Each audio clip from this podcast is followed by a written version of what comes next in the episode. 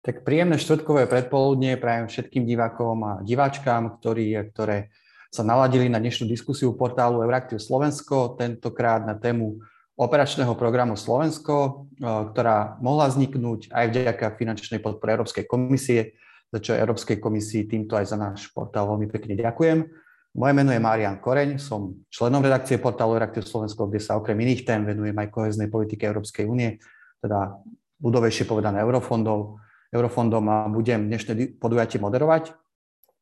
S mojimi dnešnými hostiami a hostkou sa budeme rozprávať o stále veľmi aktuálnej téme, ktorou určite je príprava nového eurofondového programového obdobia, teda na tie roky 2001 až 2027, čo je samozrejme trochu metúce, pretože rok 2021 už skončil, pričom stále ešte len čakáme na termín začiatku čerpania nových eurofondov, ale to je dané tým, že rokovania o podobe pravidel koheznej politiky sa zdržali mm, nielen u nás, ale teda aj na, na úrovni Európskej únie.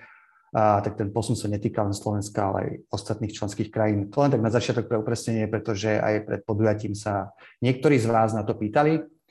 No a keďže v poslednej dobe je podľa nás trochu okolo prípravy nového programového obdobia také, také ticho a možno aj nejaké nejasnosti, aj keď by tento proces pomaly možno mal začať smerovať do koncovky, tak sa v dnešnej diskusii chceme pozrieť práve na to, v akom štádiu je príprava nových eurofondov, čo všetko Slovensko musí pred štátom programového obdobia ešte stihnúť. No a dnes už máme takú základnú predstavu o tom, ako chce Ministerstvo regionálneho rozvoja vybudovať ten nový systém čerpania. Vieme, ako si predstavuje zapojenie samozpráv do riadenia a čerpania eurofondov a tiež to, mm, ako nejakým spôsobom nastavuje, koľko peňazí dostanú na projekty jednotlivé kraje a mesta, z toho eh, bezmala 13 miliardového balíka, ktoré Slovensko na tých 7 rokov dostane. A preto budeme hovoriť o tom, prečo sa ministerstvo rozhodlo eh, túto architektúru zmeniť a či ten navrhovaný model prinesie lepšie a efektívnejšie čerpanie eurofondov, ktoré, ako vieme, v súčasnom období stále ešte viazne, čo má samozrejme viacero dôvodov, ktoré do veľkej miery súvisia aj s nejakými administratívnymi a byrokratickými prekážkami, ktoré v tom systéme sú. Ale mm, samozrejme rozhodujúce aj, je aj to, ako dnes je nastavená celá tá riadiacia implementačná štruktúra. Uh, no a teda, aby som nezdržoval, predstavím hosti a hostku, s ktorými o tom všetkom budeme hovoriť.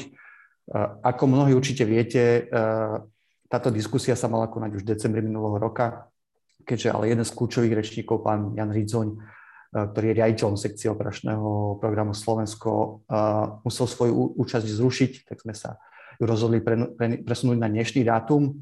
Bohužiaľ sa táto situácia eh, zopakovala. Pán Ridzoň sa na dnešnom podujatí nezúčastní z dôvodu intenzívnych vyjednávaní programu Slovensko s Európskou komisiou a s ostatnými partnermi.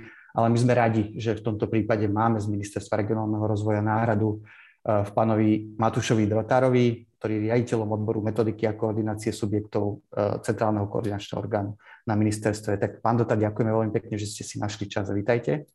Dobrý deň, ďakujem za pozvanie. E, ďalšou hostkou je pani Mária Machajdíková z nadácie Socia, ktorá je tiež ale členkou tej poradnej skupiny expertov a expert, expertiek, ktoré pomáhajú ministerstvu s prípravou nových eurofondov. Tak dobrý deň, pani Mária Machajdíková. Aj vám? Dobrý deň, zdravím všetkých. Z Banskej Bystrice sa do diskusie pripojí Ondrej Lunter, podpredseda Bansko-Bystrického samozprávneho kraja. Vítajte, pán Lunter. Dobrý deň, prajem. No a analytický pohľad prída Marek Radvanský z Ekonomického ústavu Slovenskej akadémie vied. Dobrý deň, pán Radvanský. Dobrý deň. Dobrý deň. Do diskusie sa ale s otázkami môžete zapojiť aj vy, ktorí, ktoré sledujete, je to klasicky cez platformu Slido keď zadáte hashtag eurofondy a môžete položiť otázku k téme dnešnej diskusie.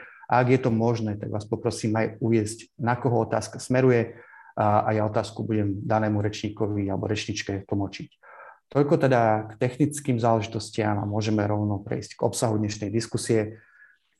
Na úvod by som poprosil pána Drotára, nech nám v stručnosti povie, kde sa v príprave nových eurofondov nachádzame Vieme, že Ministerstvo regionálneho rozvoja vedie stále neformálne diskusie s Európskou komisiou ohľadom partnerskej dohody a operačného programu. Tak možno také tie základné otázky, kedy bude hotová partnerská dohoda, kedy ju bude môcť verejnosť pripomienkovať v rámci toho štandardného procesu pripomienkového konania a kedy by ju mohla schváliť vláda a samozrejme s tým súvisí otázka, kedy bude schválený a spustený operačný program Slovensko aj s prvými výzvami, čo bola veľmi častá otázka v dnešnej diskusii aj od divákov. Tak nech sa páči, máte slovo. Ďakujem pekne za slovo. Ešte raz príjemné dopoludne všetkým, ktorí ste zúčastnení na dnešnej diskusii. Čo sa týka možno aktuálneho stavu, kde sa nachádzame v príprave partnerskej dohody a operačného programu, tak ak by som to možno mohol povedať takouto aktuálnou športovou terminológiou, tak v prípade partnerskej dohody sa nachádzame v tej poslednej fáze tretej tretiny, teda naozaj sme, verím, že veľmi blízko cieľa, kedy oficiálne predložíme partnerskú dohodu Európskej komisii a následne e, podpíšeme teda dohodu e, o e, novej partnerskej dohode. Samozrejme, všetko tomu celému oficiálnemu procesu predchádza veľmi dlhý neformálny dialog a vyjednávanie, ako ste správne povedali, s Európskou komisiou. Európska komisia od decembra v podstate má k dispozícii návrh Slovenskej republiky, návrh partnerskej dohody, ale aj operačného programu. Stále čakáme na formálne predloženie pripomienok, aby sme mohli uzavrieť túto už niekoľko ročnú diskusiu eh, k týmto kľúčovým, eh, kľúčovým dokumentom. Aj napriek tomu, že stále ešte nemáme eh, formálne pripomienky, my samozrejme vedieme neformálny dialog so zástupcami Európskej komisie a teda vieme, čo sú tie otvorené otázky a, a tie veci, ktoré bude potrebné, potrebné dojednať. Čiže na jednej strane samozrejme vedieme e, dialog s Európskou komisiou, ale na druhej strane samozrejme nemôžeme zabúdať aj na našich e, socioekonomických partnerov, s ktorými rovnako vedieme dialog k, týmito, k týmto dvom, dvom dokumentom a snažíme sa hľadať také, e, taký balans medzi tým, čo je potrebou povedzme akadémie, podnikateľského sektora, územnej samozprávy, ale tiež, čo sú oprávnené nároky a požiadavky zo strany Európskej komisie. Čiže my predpokladáme naozaj v horizonte niekoľkých dní formálne predloženie tých pripomienok zo strany Európskej komisie k partnerskej dohode a vzhľadom na to, že už tie diskusie prebiehajú veľmi, veľmi dlho a myslím si, že naozaj už obidve strany jednoznačne povedali ten svoj návrh ich riešenia, tak verím, že sa nám podarí túto, túto fázu, fázu uzavrieť. Bez toho, aby sme samozrejme dostali tie formálne pripomienky, my vieme, eh, ktoré sú kľúčové eh, otázky, ktoré bude eh, potrebné na úrovni partnerskej dohody doriešiť. Je to v prvom rade otázka transferov, to znamená, viete, že ten náš návrh Slovenskej republiky z decembra hovorí o alokácii alebo o transfere 5% z menej rozvinutého regiónu do viac rozvinutého regiónu, tiež transfer z Európskeho sociálneho fondu do kohezného fondu a rovnako transfer z Európskeho fondu regionálneho rozvoja do eh, kohezného fondu. Čiže toto je taká prvá veľká téma, ktorú budeme, bude potrebné s Európskou komisiou uzavrieť. Druhou témou je podpora eh, marginalizovaných rómskych komunít. Asi bude ešte o tom, o tom diskusia. No a tou treťou otázkou je podpora integrovaných územných eh, investícií a v podstate ten územný príjemet, respektíve podpora projektov regionálneho rozvoja. Čiže toto sú také tri veľké okruhy tém, ktoré nie sú nové, naozaj ich diskutujeme už niekoľko mesiacov a očakávame, že e, práve tieto tri oblasti budú aj zo strany Európskej komisie alebo bude na nich poukázané ako na kľúčové a ktoré bude potrebné pre účely teda schválenia partnerskej dohody veľmi v, krátkom, e, v krátkej dobe uzavrieť. Čo sa týka samozrejme toho nejakého finálneho termínu schválenia partnerskej dohody a operačného programu, našim cieľom je, aby v podstate boli obidva tieto dokumenty uzavreté s tým, aby v priebehu leta už boli byť vyhlasované výzvy na predkladanie projektov a možnosť spustenia celej implementácie. To znamená stále ten náš nejaký ten finálny finálny checkpoint je naozaj leto, to znamená nie vo vzťahu k schváleniu, ale k možnosti vyhlasovania víziev, to znamená samozrejme v tomto prípade potrebné predpokladať schválenie týchto dokumentov v nejakom časovom predstihu pred tým letom, ale to leto je pre nás veľmi dôležité z možnosti, alebo teda z pohľadu možnosti vyhlasovania nových víziev. Čiže toľko v krátkosti, ja už len posledný v podstate taký veľmi dôležitý pohľad poviem, že Áno, určite chceme e, čo najskôr uzavrieť rokovania s Európskou komisiou ohľadom partnerskej dohody a operačného programu, ale stále musíme mať na zreteli to, že úplne rovnakou prioritou musí byť aj dočerpanie tohto programového obdobia.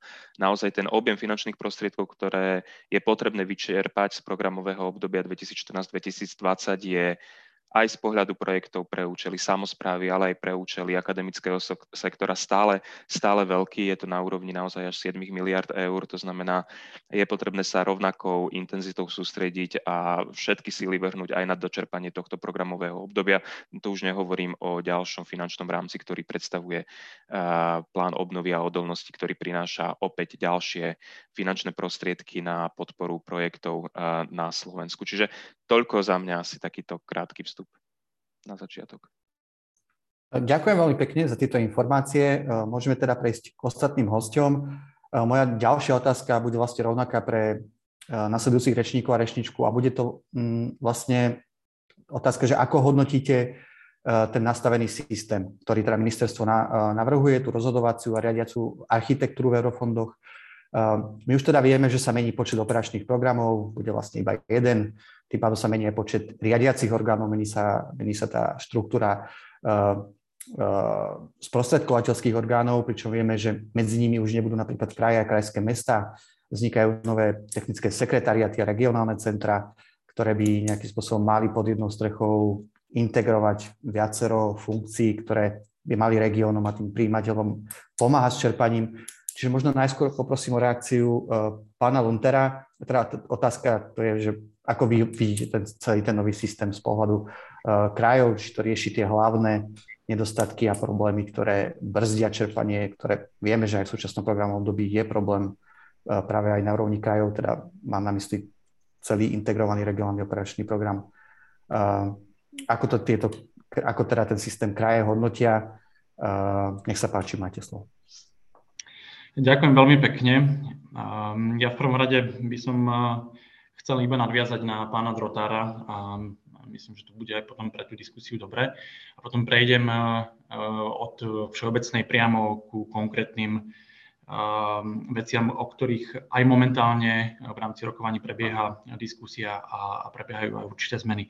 Ehm, ešte len uvedím, že vy v podstate uvádzate, že budem možno hovoriť za všetky kraje, tak ja tu len dodám, že myslím si, že aj v rámci krajov sa ten pohľad líši a líši sa aj z pohľadu toho, že či sa bavíme o menej rozvinutých regiónoch alebo viac rozvinutých regiónoch. A na to presne sa napojím. Keď použijem terminológiu pána Drotára, tak uviedol, že teda hokejovou terminológiou, že sa nachádzame v poslednej tretine, ale napriek tomu, že sa nachádzame v poslednej tretine a tak ako sme videli aj vo včerajšom zápase s Američanmi, tak sa dejú veľké zvraty a zmeny v tomto zápase a o nich by som chcel rozprávať. Um, najprv začnem uh, tým, že vieme, že eurofondy a špeciálne ESHIF má, má byť namierený na to, aby sme vyrovnávali regionálne uh, rozdiely. A veľmi pozitívne je oproti predchádzajúcemu obdobiu, že PO5, to je bývalý IROP, sa dnes bude prerozdeľovať cez integrované územné stratégie, a ktoré budú mať vo veľkej miere pod palcom práve samozprávne kraje spolu s obcami a mestami cez svoje rady partnerstva. Ale napriek tomu, že je tu určitá deklarácia, tak tento mechanizmus nie je úplne dotiahnutý do konca. Keď hovorím, že iba v určitej miere, tak stále v tomto navrhovanom systéme zostávajú určité otázne veci, ktoré ale verím, že sa nám podaria vyriešiť. Ja len za zmienku spomeniem to, že napriek tomu, že my ako integrované územné stratégie a rady partnerstva budeme určovať podľa jednotlivých aktivít, na čo majú ísť zdroje, tak napríklad finálnu rozhodovaciu právomoc v tomto budú mať ministerstva a budú, sa, budú mať finálne slovo k tomu, aby sa k tomu mohli vyjadriť.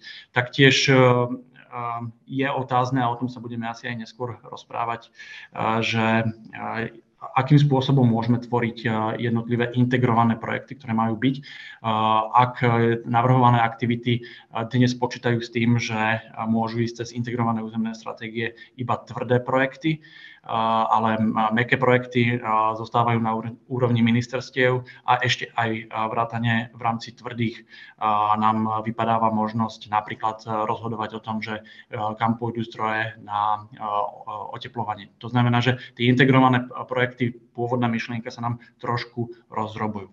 Ale to hlavné, čo by som chcel povedať, čím som začal, a to je vyrovnávanie regionálnych rozdielov, tak napriek tomu, že ministerstvo dnes má aj nástroje a má aj v rámci svojej štruktúry oddelenia alebo odbory, ktoré sa venujú tomu, aby sa zvýšila absorpčná schopnosť najmenej rozvinutých regiónov a majú za sebou aj veľmi úspešnú a dobrú prax, tak napriek tomu momentálne vykročili smerom k tomu, že menia alokácie v prospech viac rozvinutých eh, regiónov, pretože historicky je tam eh, vyššia skúsenosť s tým, že eh, sú schop- tieto viac rozvinuté regióny sú schopnejšie implementovať jednotlivé mechanizmy.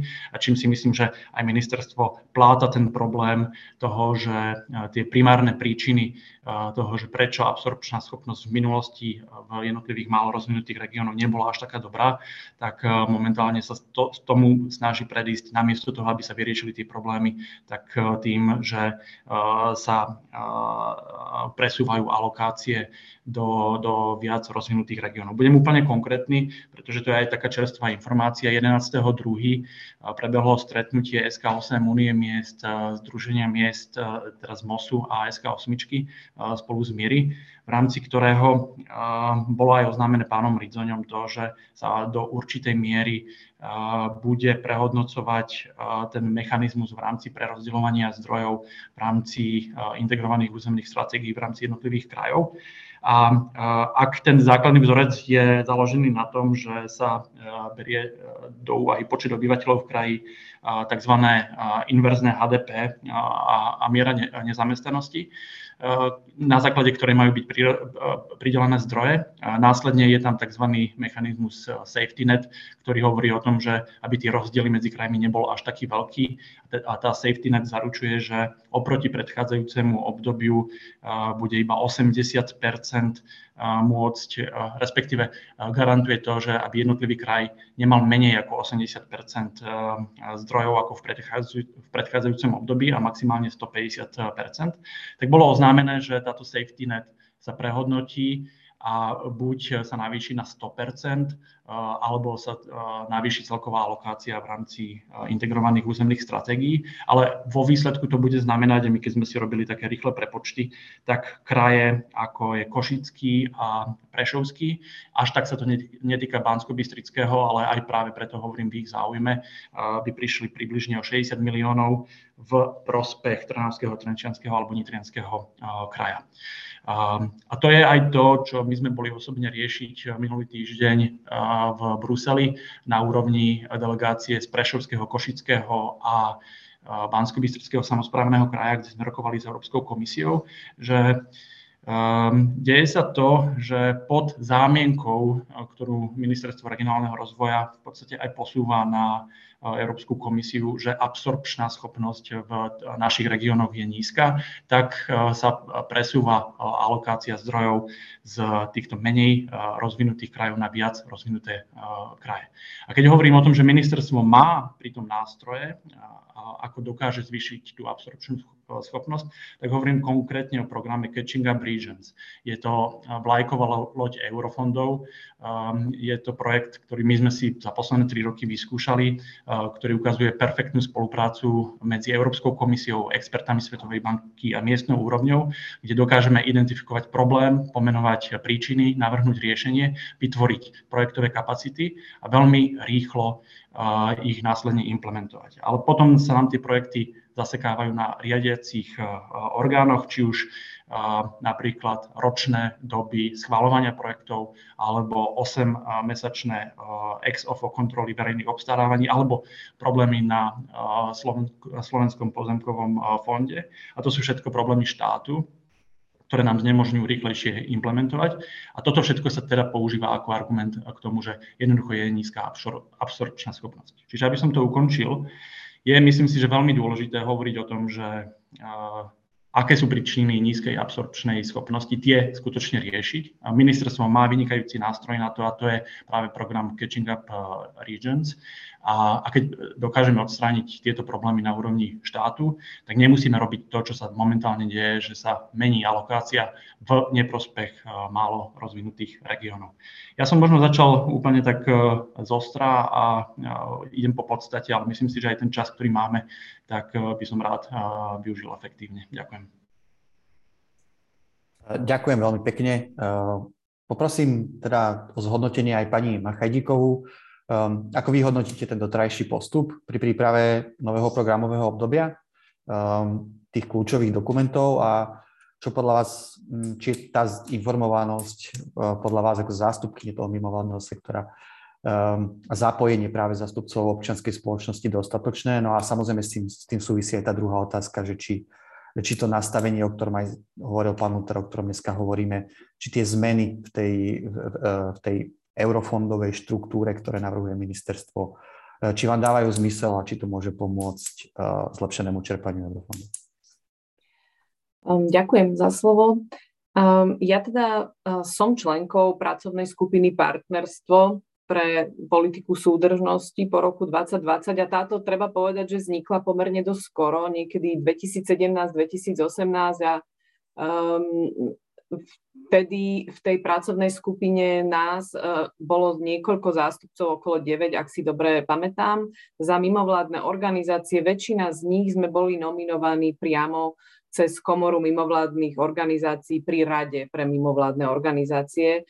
A, a je to ako keby keď komunikujeme s inými mimovládnymi organizáciami z, v európskych krajinách, tento orgán, ktorý máme ako Rada vlády a v ňom komora pre mimovládne neziskové organizácie je naozaj taký výnimočný v tom, že nie vo všetkých štátoch je to takto etablované, jasne pomenované a združuje teda platformy a, si, a sieťo, siete uh, rôznych mimovládnych organizácií zo všetkých ako keby druhov, typov uh, záujmových oblastí. Um, čiže toto nám dáva takú ako keby istú výhodu a, a teda aj v spolupráci s úradom splnomocnenca pre rozvoj občianskej spoločnosti bol navrhnutý taký mechanizmus, ktorý um, neviem v akej, do akej miery ako akceptovalo míry uh, práve na to nominovanie členov uh, do rôznych monitorovacích výborov, komisí a, a je ako ponúkaný aj ministerstvám, pretože je tam istý taký transparentný proces výberového konania, že tí zástupcovia sú není len takí nejakí samozvaní predstavitelia. Um, Čiže ja ako musím povedať, že zo začiatku aj z tých časových vecí sa nám to zdalo fajn. Bolo, pozitívne sme hodnotili aj to, že bola zapojený do toho e, zástupcovia e, Slovenskej akadémie vied v príprave tých východiskových priorít a že vlastne ako keby vychádzalo sa z rôznych zdrojov a z takých ako keby exaktných dát pri definovaní tých víziev. Um, a tieto veci boli viackrát pripomienkované, diskutované a my, ako ktorí sme tam ako predstavitelia za tie v podstate platformy, uh, tak sme sa snažili šíriť tie informácie aj smerom ďalej do terénu. Um, treba povedať, že taký, ako, a toto neviem, neviem úplne uh, vyhodnotiť uh, a myslím si, že tých dôvodov je asi viacero.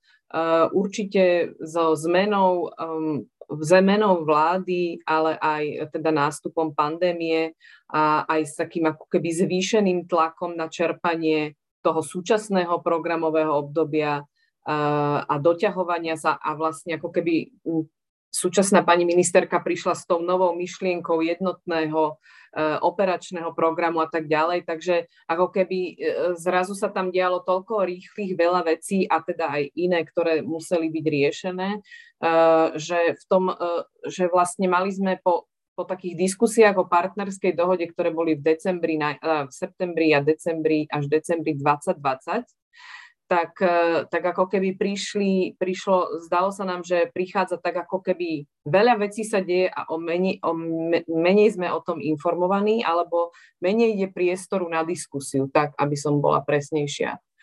Um, ale, ale v každom prípade na jeseň sme, sme teda mali možnosť e, pripomienkovať e, dokumenty aj návrhy operačného programu, aj partnerskej dohody opätovne A tu musím povedať, že ako keby um, ja teda za, za seba sa venujem najmä tomu politickému cieľu 4, a tá spolupráca alebo tá obsahová spolupráca, s, kde je rezortne zodpovedné najmä Ministerstvo práce, sociálnych vecí a rodiny a Ministerstvo školstva, prípadne zdravotníctva a úrad splnomocnenca pre rómske komunity, tak, uh, tak najmä s tým ministerstvom práce sme videli, že ako keby uh, tá snaha za zachytiť a reagovať na všetky prípomienky, ktoré boli vznesené. A teda e, musím povedať, že ich nebolo málo v tých diskusiách, ktoré sme ešte organizovali navyše pre, e, cez spolupráci s úradom e, splnomocnenca pre rozvoj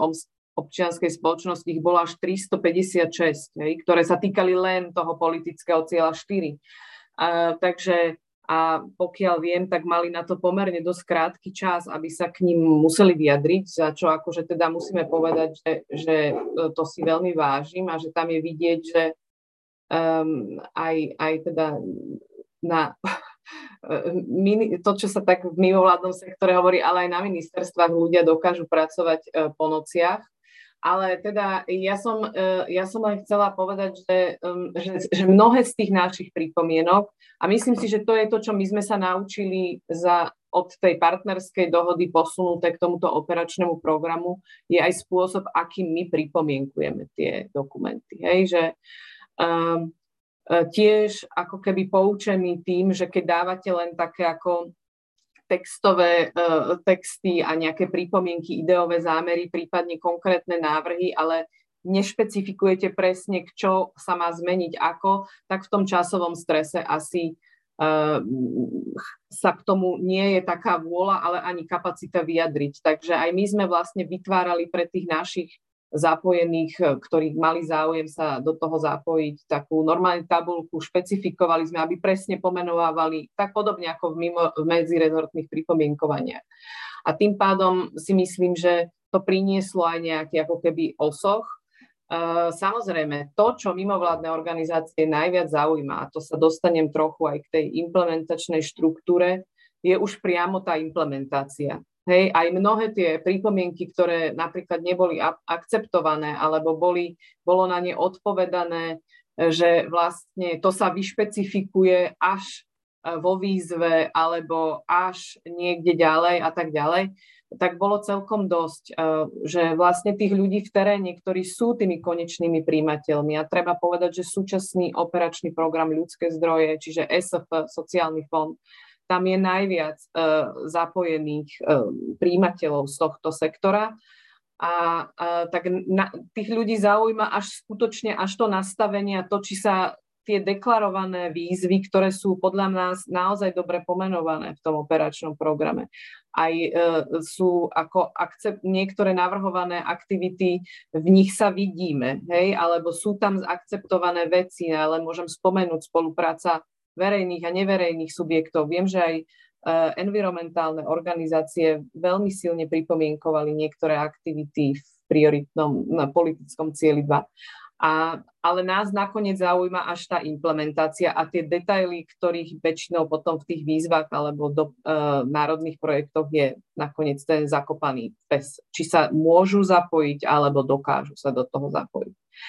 Um, ja k tej um, otázke, uh, ja, my to za nás ako opakovanie od leta, od júna, keď bola predložená prvá, prvý návrh partnerskej dohody na pripomienkovanie, um, hovoríme, že nám sa zdá riskantné ísť do jedného operačného programu, uh, ktorý spája aj uh, SF+, aj RDF, uh, prípadne tie ďalšie fondy a, a, a teda najmä teda z nášho pohľadu tých organizácií, ktoré zastupujem zo sociálnej oblasti, je to operačný program ľudské zdroje najlepší v čerpaní, uh, nemá toľko zádrhelov, a ako majú práve tie investičné uh, operačné programy a, a ako keby tá flexibilita pri zmenách operačného programu. Trochu sa, akože naozaj sa toho obávame. Vieme, že to je rozhodnutie Slovenskej republiky, ko, že to také je ako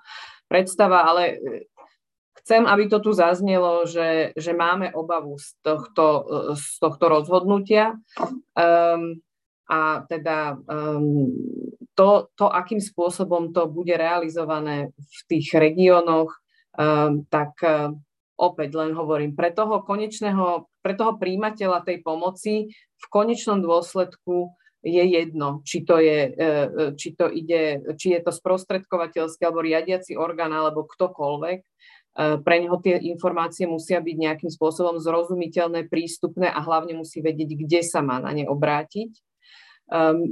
A musia reflektovať na tie problémy z terénu. A to je pre nás taká dilema, aby, a nechcem sa teda k tomu nejak ako vyjadrovať, môžem len za seba hovoriť, že my vidíme, že samozprávy, či už miestne alebo regionálne, lepšie poznajú ten svoj terén a výzvy a problémy, ktoré tam sú. Na, na druhej strane máme pocit a vidíme, že zase tie rezortné ministerstva, ktoré nastavujú národné stratégie a sledujú aj tie európske ako keby očakávania, e, prinášajú do toho zase tento veľký pohľad e, a, a ako keby hľadať a nájsť ten vhodný ako keby spôsob, akým si oni toto vydiskutujú, tak e, my budeme len radi, aby sa na tom nezabudlo na to, že ten konečný príjimateľ alebo príjimateľ pomoci nemusí byť len samozpráva a nie sú to len štátne inštitúcie, ale sú to aj eh, napríklad mimovládne organizácie. Ďakujem vám veľmi pekne za tento vstup a teda dokončíme toto prvé kolo eh, otázok na pánom Radvanským, vlastne tá istá otázka. Môžete sa samozrejme vyjadriť k tomu procesu, ako vy hodnotíte tú prípravu a možno zhodnotenie tých zmien, o ktorých už e, teda hovorili aj vaši predrečníci. E, pani ministerka Remišová často hovorí, že to je najväčšia e, reforma eurofondov za posledných 20 rokov. Mm, myslíte si, že sa táto reforma zlepší alebo teraz zefektívni to čerpanie? Zároveň teda pani Machajdíková hovorila, že samozprávy najlepšie poznajú tie výzvy, ktoré sú na ich území. Jednou z takých tých eh, hlavných motivov tej reformy alebo eh, z takých zmien malo byť práve prenesenie tých rozhodovacích kompetencií eh, smerom do toho územia. Mm, je to dostatočné alebo ako to hodnotíte vy? Ďakujem. Ja mám také 4 body, ktoré by som rád k tomuto povedal. Z hľadiska zmeny čerpania v programovom období 2027 videli sme v rámci prípravy naozaj pardon, relatívne výrazné zlepšenie. Miri malo naozaj snahu koncepčne upraviť tento jeden systém aj tým, že teda sa uplatní iba jeden operačný program pod vedením Miri. Na začiatku procesu naozaj bol zvolený silný participatívny prístup, zapojenie odborníkov a množstva partnerov z viacerých sektorov. A vyzeralo to, že to riadenie pod jednou strechou pod Miri by mohlo, mohlo fungovať. E, samozrejme, v procese sme videli, že ten proces sa natiahol na veľmi dlhé obdobie, bolo niekoľko konzultácií, ktoré boli aj prínosné, boli svojím spôsobom niekedy aj, aj menej produktívne, pretože tá koncepcia prístupu sa niekoľkokrát menila a naozaj e, možno takou najväčšou e, slabinou tohto procesu bola určitá chýbajúca predvídateľnosť pri, pri jeho vývoji. Takže vzhľadom na to, že ide viac menej už prípravu štvrtého programového obdobia, stále je tu vidieť, že riešime do určitej miery koncepčné otázky. A z pohľadu toho, že riadenie eh, jednotlivých eh, prioritných osí riadiacich orgánov v minulosti sa často menilo, tak, tak vidíme, že máme aj limitovanú inštitúciálnu pamäť, ktorá nás trošku, trošku v tomto eh, limituje a hlavne teda pri koncepcii a prioritách regionálneho rozvoja, kde je stále uplatňovaný skôr taký reakčnejší prístup ako nejaký systematicky koncepčný. Je to možno aj z hľadiska toho, že, že pri množstve regionálnych partnerov je naozaj ťažké túto tému uh, uchopiť. A opäť jeden z tých, z tých kľúčových, uh,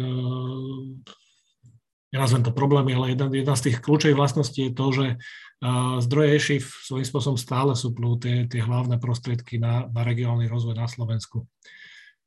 To, nakoľko to bude kľúčová reforma,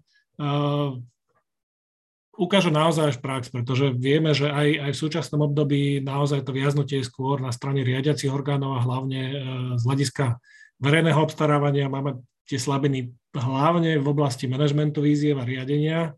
A z tohto pohľadu ten jeden operačný program naozaj môže byť posunom vpred, má svoje prínosy aj rizika, je tu zjednodušenie, schopnosť koordinovať a včas identifikovať problémy, možno presunúť prostriedky a naozaj sa vyhnúť nejakým dekomitmentom. Takže toto je niečo, čo je tým plusom. Na druhej strane opäť z tých rizik kapacitňa z hľadiska manažmentu to bude náročnejšie a naozaj nevieme povedať, či napriek e, aj e, prijatej novele zákona, ktorá zjednodušuje niektoré procesy, to zdržanie pri verejnom obstarávaní a množstvo projektov a víziev, ktoré, ktoré opäť e, svojím spôsobom budú aj z hľadiska zdrojov kolidovať s ďalšími zdrojmi, čo, čo je napríklad plán obnovy a dobiehajúce staré obdobie, tak, tak ten začiatok bude, bude naozaj veľkou výzvou pre ministerstva.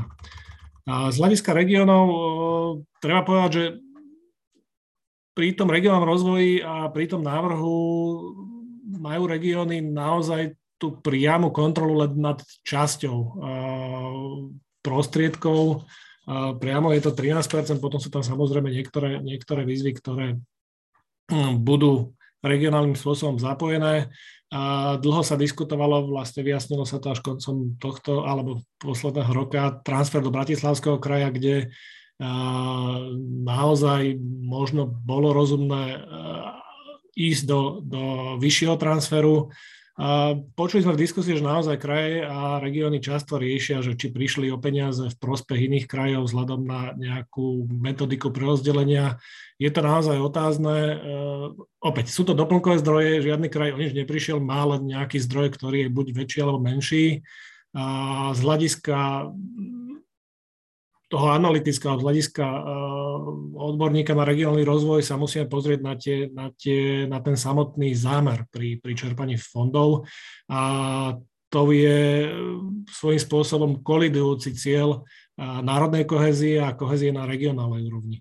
Tuto do určitej miery prebieha zhoda v tom, že Slovensko chce v rámci fondov samozrejme dosiahnuť aj e, regionálnu koheziu. Na druhú stranu treba si uvedomiť, e, že tuto neexistuje nejaký jednoduchý kľúč pre rozdelenia, ktorý by mohol povedať, že e, naozaj vo všetkých oblastiach ten najviac zaostávajúci región má dostať najviac prostriedkov alebo opäť z hľadiska priorít e, sú iné indikátory, ktoré, ktoré e, určujú mieru zaostávania jednotlivých regiónov a nevždy je to teda východ Slovenska, ktorý by potreboval viac zdrojov. A takým zaujímavým príkladom, ktorý často hovorím, je opäť aj to, že tá národná kohézia môže často mať oveľa silnejší efekt e, pozitívny na, na tie najviac zaostávajúce regióny. Bolo to teda hlavne ilustrované na prípade Írska, že kde jednoducho aj investície do silných krajov dokázali natoľko zlepšiť e, ekonomickú silu e, celej krajiny, že aj tie najviac zaostávajúce regióny rastli oveľa rýchlejšie, ako by to bolo v prípade, teda vychádza to z analýz, pokiaľ by bola uplatňovaná silná regionálna politika. Takže toto je niečo, čo, čo naozaj treba diskutovať ako, ako také B, nielen o tom, že, že či a do akej miery chceme, chceme riešiť indikátory na, na regionálnej úrovni. A ten posledný bod, ktorý by som možno na úvod povedal, sú tie regionálne územné stratégie, územia udržateľného mestského rozvoja. Máme naozaj viac stratégií, viac prístupov aj na tej regionálnej úrovni. Dochádza tam k určitému prelínaniu, ale pri tomto vyššom množstve e, regionálnej stratégie vidím množ, možno prísť prínos aj v tom, že, že tento proces e, zvyšuje tú absorpčnú schopnosť regiónov alebo kapacitu a naozaj tuto sa prikladám k názoru, že, že územia, samozpráva, takisto kraje a mesta vedia relatívne efektívnejšie tie prostriedky alokovať. A prebieha tam tá to riešenie tých, tých e, kľúčových projektov, výber kľúčových projektov trošku iným spôsobom, ale naozaj e, tá konkurencia projektov je veľmi silná aj na, na regionálnej úrovni.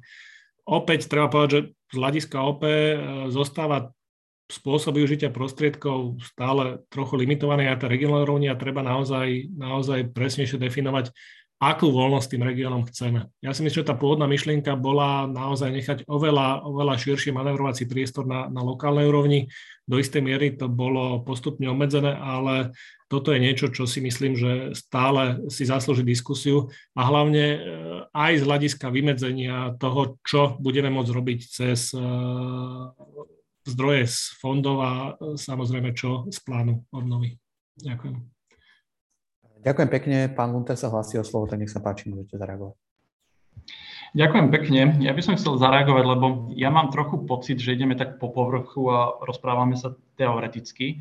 A myslím, že je veľmi dôležité, aby sme začali pomenovávať to, o čom sa bavíme, úplne zrozumiteľnými pojmami. To znamená, že ak sa bavím o regionálnej alokácii a keď mi vadí, že momentálne tendencia a kroky ministerstva regionálneho rozvoja idú v, pros- v rozpore s týmto cieľom, tak konkrétne hovorím o chudobe.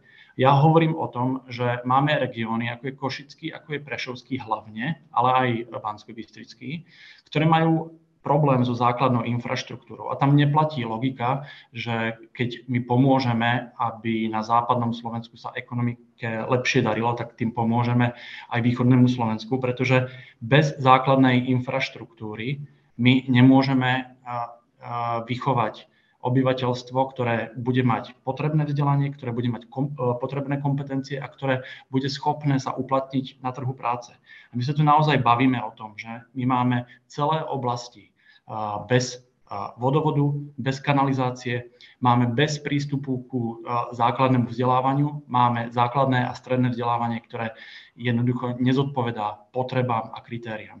A keď hovoríme o tom, že aké sú potreby, tak sa pozrieme na to, že čo všetko vidíme v zásobníkoch integrovaných územných stratégií, ktoré prišli na poput Ministerstva regionálneho rozvoja na svetlo sveta a my tam vidíme niekoľko násobný previs dopytu od oproti možnostiam, ktoré sú možné financovať z alokovaných zdrojov.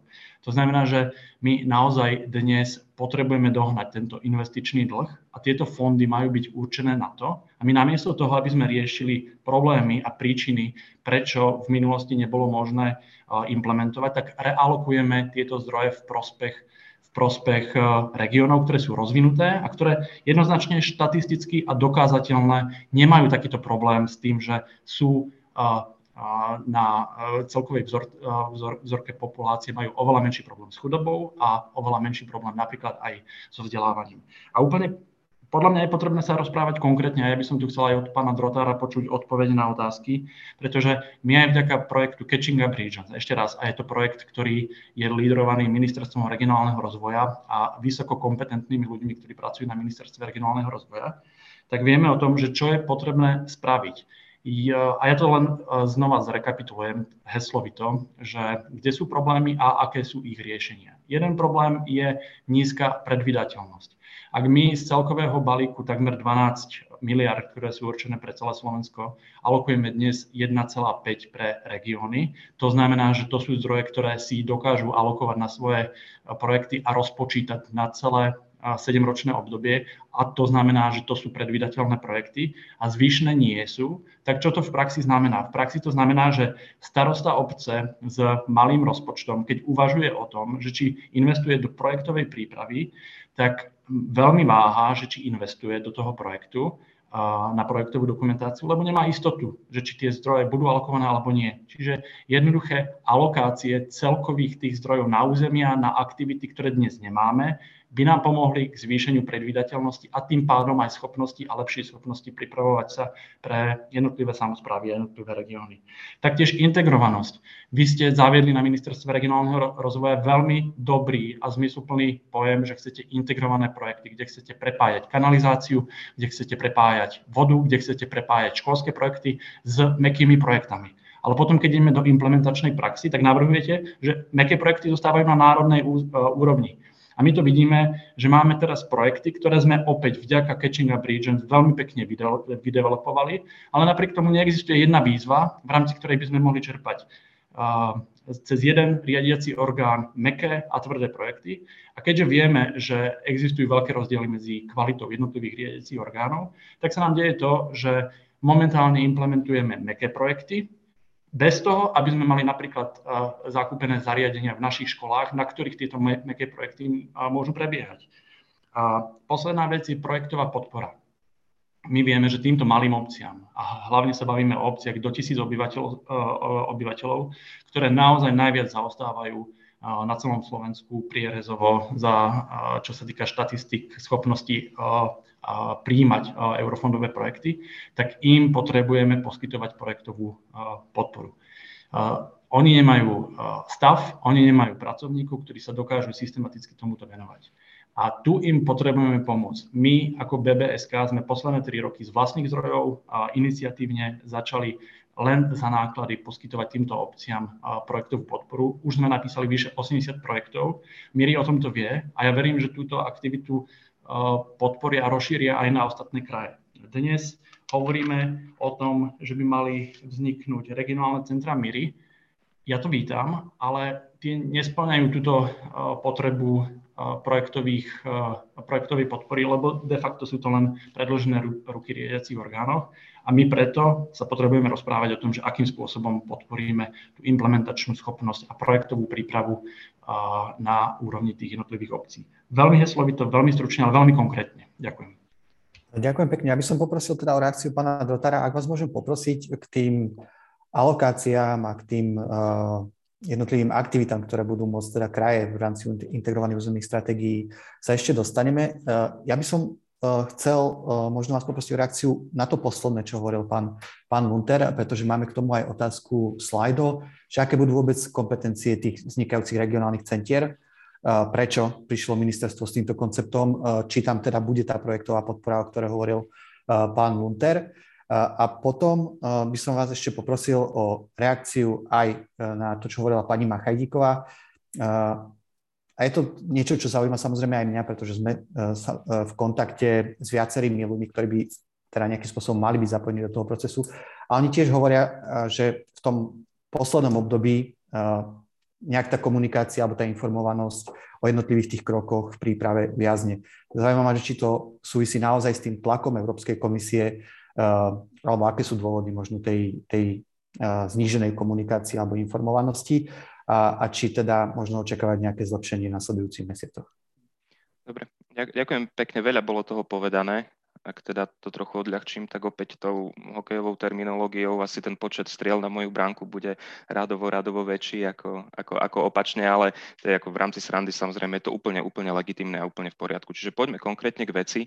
Čo sa týka, bolo tu toho veľa povedané vo vzťahu k regionálnym alokáciám a presunu z menej rozvinutého do viac rozvinutého. Musím poopraviť pána Luntera, Luntera, pretože nie úplne všetky informácie, ktoré boli povedané, boli, boli, boli, boli správne. Čo sa týka možno hneď tej prvej, že teda opäť znižujeme alokáciu pre menej rozvinuté regióny a opäť ich dávame do viac rozvinutého regiónu. Naopak, alokáciu, ktorá je vo viac rozvinutom regióne, ktorú sme teda navrhovali, ten transfer na úrovni 10%, sa zníži na 5%. To znamená opäť, tie menej rozvinuté kraje budú disponovať tou alokáciou, ktorú sme na začiatku plánovali alokovať pre viac e, rozvinutý región. Bolo veľmi správne aj pánom Lunterom povedané, že neexistuje jednotnosť ani na úrovni samozprávnych krajov. Ak by sme tu mali aj zástupcu, povedzme, tých západných regiónov, asi by začal e, protiargumentovať, že jednoducho aj tam sú objektívne potreby. Ja to teraz nemyslím len na Bratislavský samozprávny kraj, môžeme sa kľudne pozrieť na juh Nitrianského kraja, kde rovnako prístup k vode, odkanalizovanie územia je katastrofálne. Aj v 21.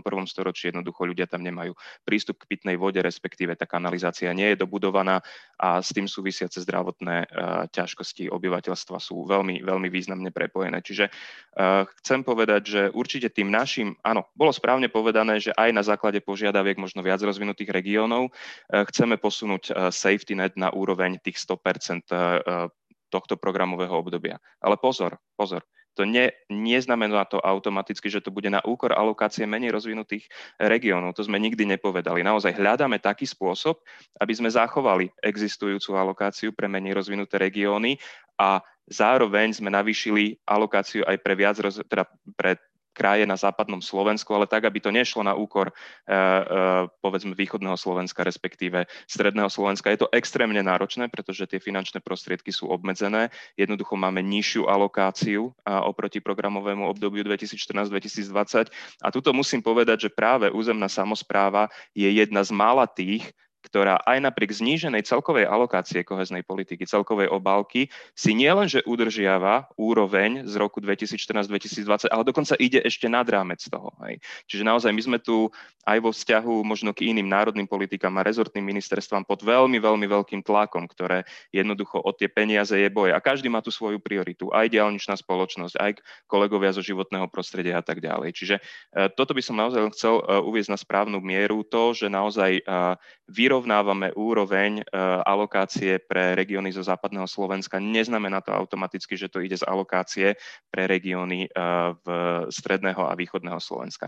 Zároveň celý balík ktorý ide na regionálnu alokáciu, bolo veľmi správne povedané, že ostáva ten spôsob prerozdelenia na troch kritériách. Inverzné HDP, miera nezamestnanosti a počet obyvateľov. Kto profituje z tejto, e, z tejto metodiky? No výlučne východné Slovensko a stredné Slovensko. A naopak zase sme samozrejme e, pod palbou možno tých krajov zo západného Slovenska, ktoré tvrdia, nie, no tak to nie sú jediné kritéria, ktoré by mali byť, e, alebo teda mali by závažiť pri rozdelení tejto alokácie. Čiže naozaj snažíme sa lavírovať medzi týmto týmito oprávnenými a legitímnymi požiadavkami. Snažíme sa naozaj nájsť ten modus, modus operandi tak, aby, aby boli naozaj reflektované v podstate všetky, všetky nároky a potreby každého, čo vôbec nie je jednoduché. A ešte raz opakujem, máme menej peňazí ako v programovom období 2014-2020, čo má prirodzene vplyv na to aj a, a s akou alokáciou máme, máme k dispozícii. Možno ešte poslednú vec, ktorú by som poopravil, že teda bolo tu spomenuté, že argumentujeme absorpčnou e, schopnosťou a práve toto je to kritérium, na základe ktorých možno e, preferujeme e, západné regióny. No nie je to pravda. Ak sa pozrieme na absorpčnú schopnosť regiónov, tá je v podstate slabá všade. Hej. To znamená, nemôžeme používať ten argument, že teda západné regióny v podstate lepšie absorbujú finančné prostriedky, takže ich posilňujeme. No nie, akože tá absorpcia korupcia, žiaľ Bohu, na tej regionálnej úrovni je všade, všade slabá. Takže toto, toto by som chcela naozaj len, len možno tak trochu uviezť na správnu mieru, ale e, čo sa týka možno tej viac, viac zdrojovosti, to bola tiež veľmi dobrá pripomienka. Tuto sme na jednej lodi. Za nás ako Ministerstvo regionálneho rozvoja, my sme toho názoru, aby integrované územné stratégie alebo ten regionálny rozvoj bol podporovaný zo všetkých fondov, nielen z Európskeho fondu regionálneho rozvoja opäť novinka, ktorú sme už eh, deklarovali Európskej komisii v decembri. My sme rozšírili tú zdrojovosť aj na kohezný fond. Doteraz kohezný fond nebol zaradený do regionálnej úrovne. Regionálna úroveň nemohla o nich, o nich rozhodovať. V decembrovom návrhu sme už navrhli naozaj aj značnú alokáciu, ktorá pomohla práve tým regiónom aj z kohezného fondu a určite za nás budeme preferovať a budeme aj nastojiť na tom, aby aj alokácia z Európskeho sociálneho fondu bola zohľadnená v rámci v rámci integrovaných územných stratégií a tu teda naozaj očakávame aj podporu zo strany samozpráv, aby vo vzťahu ku komunikácii, či to už k Európskej komisie alebo k rezortným eh, ministerstvám podporili tento názor. A práve eh, súhlasím s tým, že práve iniciatíva Catching Up, ktorá naozaj integruje tie projekty a nehľadí na to, či je to ERDF alebo ESF zdroj, by mohla byť práve tým pilotom, eh, kde by sa aj zdroje z Európskeho sociálneho fondu plus mohli použiť a mohli by sa zaratať do, do, do alokácie, ktorá je určená na ITI. Čo sa týka tiež rozsahu aktivít, my sme si vedomi, že ten možno nie je úplne, uh, úplne taký, aký by mohol byť. Rovnako máme záujem ešte rozšíriť tie aktivity. Boli tu, bola tu spomenutá energetická efektívnosť verejných budov. Na úrovni samozprávy existuje x pozitívnych príkladov dobrej praxe, kde by sa práve takáto forma podpory mohla zrealizovať. To znamená, áno, vstúpime, alebo teda sme aj vstúpili do komunikácií s Ministerstvom hospodárstva, respektíve Slovenskou inovačnou a energetickou agentúrou o možnosti vyčlenenia aj zo zdrojov, ktoré je určená na oblasť energetickej efektívnosti a možno zaradiť aj tieto zdroje, respektíve túto alokáciu do do ITI e, ako takého. Čiže tuto si myslím, že, že, že máme, e, sme, sme, sme za jedno uh, s regiónmi. A čo sa týka možno tej poslednej otázky, alebo teda predposledné, ešte sa vrátim aj k tomu, čo povedala pani Machajdíková, podpory v území.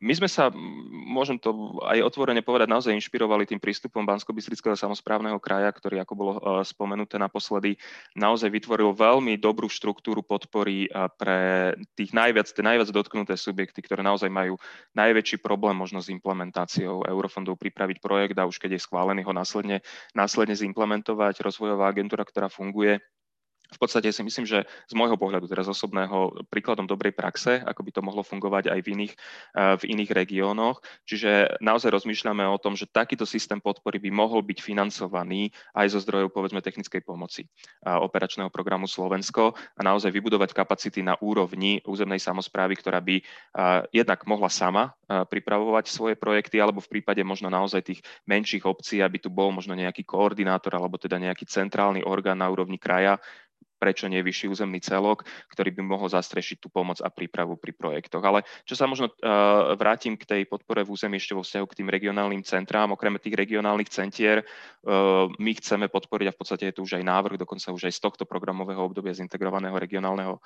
operačného programu chceme vyčleniť alokáciu na vytvorenie tzv. technických sekretariátov, ktoré budú fungovať na úrovni vyšších územných celkov a ktoré budú pomáhať pri príprave a implementácii integrovaných územných stratégií. Tam chceme podporiť administratívne kapacity, aby ten balík, alebo teda tú alokáciu, ktorá bude vyčlenená na integrované územné stratégie, ja verím, že bude čo najväčšia, uh, mohla byť zimplementovaná, aby tam bol naozaj technický stav, ktorý by mohol pomáhať obciam, vyššiemu územnému celku alebo komukoľvek, kto bude mať projekt v rámci integrovanej uh, územnej stratégie, ten projekt vypracovať a keď bude následne schválený aj zimplementovať. Rovnako to patria, tuto aby sme naozaj nezabudli aj na územia udržateľného mestského rozvoja.